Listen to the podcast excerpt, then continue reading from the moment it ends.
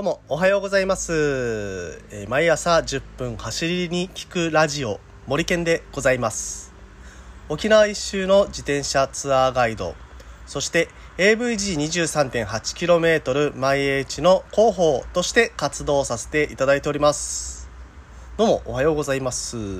えー今日からですねこのアンカーというアプリを使って配信することになりました。ちょっとねこれまでヒマラヤの方ではえー配信してたんですけれどもヒマラヤが9月いっぱいで、え音声配信のコンテンツ終了ということになってしまいますのでちょっとねプラットフォームを移させていただこうかと思います、えーポッドキャスト、えーえー iPhone のポッドキャストの方ですね。で聞いていただいてた方はそのまま、えー継続して聞いていただけるかと思うんですけれどもただね、あのこれまでのアーカイブというのがえ今なくなってますので、まあ、過去の放送を聞きたいという方は、まあ、ある程度は今上げてますけれども、この放送ないよとかいうことを言っていただけると、えーまた探して、こちらのアンカーの方に上げていきたいと思ってますので、よろしくお願いします。ということで、今日は月曜日ですね。えー昨日から晴れてます。今日は祝日ですかね。えー皆さん走りに行くんですかね。いや私も走りに行きたいなちょっとね、今、走りに行きたいんですけれども、自転車ばらしてまして、ちょっとあの、オーバーホールをやろうかなと思って自転車ばらしてて走りに行けないという現状もありつつ、えー、なかなかいい季節になってきたかなと思いますので、夕方から結構涼しいですよね。うん。いや、いい季節になってきました。皆さん走りに行く際は、ぜひとも気をつけて走ってください。えーということで、えー今日の話題何を話そうかというところなんですけれども、今日はですね、確認すべきセッティングについてという話をしていきたいと思います。それではよろしくお願いします。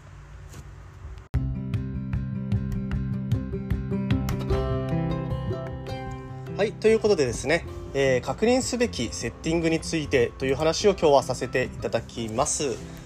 まず、あのー走り出す前に確認することですとか走ってる途中にも気にした方がいいこと、まあ、そういったことについてちょっと話していきたいなと思ってます。まあ、この確認すべきセッティングっていう題材もですね結構ざっくりとしたものになりますのでこれまでに話してきたことなどもちょっと復習しつつというか、えーそこら辺も、まあ、あの過去に話したことももう一度、えー言うところが出てくるかもしれませんが、まあ、今日はお付き合いください。ということでまず確認すべきセッティングについて12345つぐらいありますね。はい5つぐらい話していきたいと思います。まずその5つ、えーどういったものがあるかっていうのを話していきます。まず1つ目、タイヤの空気圧。2つ目、チェーンの斜め掛け。3つ目、ライディングポジション。4つ目、サドルの角度。そして最後にパンク修理道具と空気入れ。はい、えーこういった5個の項目について話していきたいと思います。まあ、あの今5個ね聞いた中であのもう基本的なことだなと思った方も多いと思うんですけれども意外とねこの基本的なことを忘れがち問題というのがありますのでまああの初心者の方はもちろん、まあ、経験者経験者というかね何年か自転車に乗られてる方もまた今日ライドに出るときに、えーこの確認事項ちゃんと守れてるかなとかっていうのをちょっと確認していただけるといいかなと思って配信しております。ということで、まず一つ目のタイヤの空気圧についてです。皆さん、タイヤの空気圧、毎回走る、毎回走り出すたんびに確認してますでしょうか？タイヤの空気圧っていうのはですね、結構ロードバイクっていうのは細いタイヤにがっつりね、空気圧高めに、え空気を補充しますので、結構空気抜けがちなんですよね。なので、毎回、毎回走り出す前にタイヤを触ってあげて、あ、空気抜けてるかなとかって確認したり、まあ、触っただけでは分かりませんので、一回ね、あのーちゃんと空気圧が測れるポンプ、フロアポンプですね。それでタイ,、えータイヤに空気を入れてあげるというのが大切になります。じゃあこれタイヤの空気圧高かったり低かったりするとどうなるんですかっていうことなんですけれどもタイヤの空気圧が高すぎると硬くて不快な不快な乗り心地になります地面のあの路面の振動がそのまま手とか体に伝わってしまって疲れやすくなってしまいます逆にやばいとどうなのかなというところはやばいとですね転がり抵抗が高まってまああのその漕ぐのが大変。単純に言えばですね転がり抵抗が高いということはまあ抵抗が高いということですので そのまんまか。走りに影響してくるというところです。ではたまたパンクする確率が高くなる。これはですね路面に落ちてる石ころですとか、まあ、トゲとかですをですトゲとかを拾いやすくなります。ゴムで優しくね包み込んであげてそのまま拾い上げてしまう。そしてそのままパンクへまっしぐらということになりかねない、のでこの空気圧弱すぎてもいきません。というところです。ただねプロの選手とかはねたまにねあえてプロの選手とかは、あのレースでは違うんですけれども普段の生活であえてね抜いてあのこの硬さっていうのを取り除いて走ってる人もいるんですけども、まあ、そういった方はパンクしない乗り方ですとかそういうことができる人なんですね。なのでまあ一概に真似してこの空気圧抜いてちょっと楽に走ろうとかっていうふうに思うと逆にね大変になったりしますのでそこは気をつけてください。では2つ目。チェーンの斜め掛け、えー、例えばですね一番小さなフロントチェーンリングと一番大きなリアスプロケット。ここに、えー、ギアが入っている状態。その状態を思い浮かべていただいたらわかると思うんですけれどもチェーンが斜めにかかってます。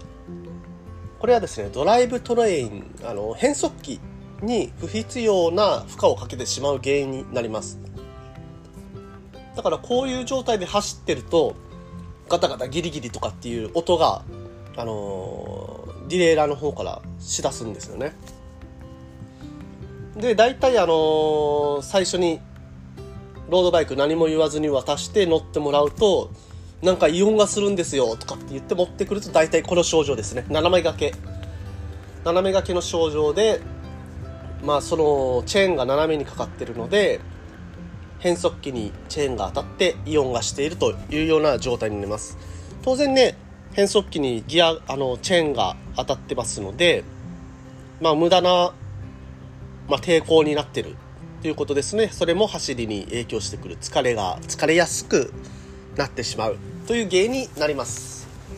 まあもちろんねチェーン落ちもしやすくなりますので、えこういった斜め掛けというところは気をつけていただけたらと思います。続いてライディングポジションについてですね。やっぱりねライディングポジションあのプロの選手